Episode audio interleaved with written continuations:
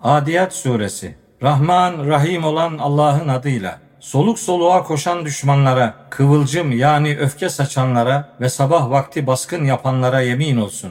Bu sebeple onlar tozu dumana katmışlar, topluluğun ortasına dalmışlardı.